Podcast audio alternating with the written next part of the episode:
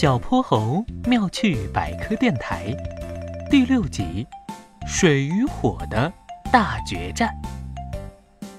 户外的空地上，一切准备就绪。小泼猴开始试验他刚做好的迷你小火山。大家离远点儿，小心一会儿的剧烈喷发。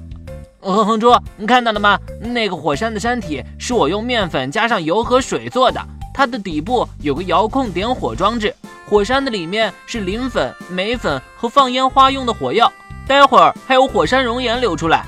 猜猜看，那会是什么做的？小伙伴们互相看了一眼，都摇了摇头。嘿嘿，是糖浆，暗红色的甘蔗糖浆。小泼猴，你这是在演示火山喷发，还是在烤糖心酥饼啊？哼哼猪流着口水，两眼放光的样子。小泼猴斜了他一眼，按动了手里的打火装置，刹那间，那个迷你的小火山火焰喷溅，岩浆奔流，空地上出现了一个小小的大自然的奇观。太棒了，太棒了，太棒了，太棒了！龙小白和河马憨憨都拍着手叫了起来。烤糊了，烤糊了！哼哼猪忽然捂着鼻子叫道：“再看那个小火山，它内心的火焰烧破了隔热层，整个山体眼看就要被全部引燃了。”小泼猴手疾眼快，拎着桶把水浇了上去。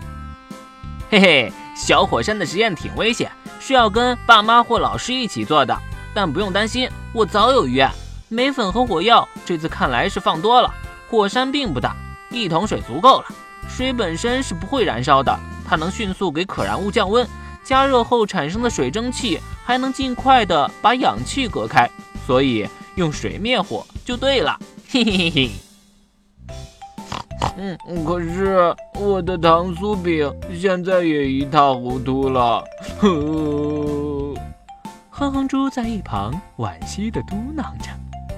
小泼猴妙趣百科，一天。一个小知识。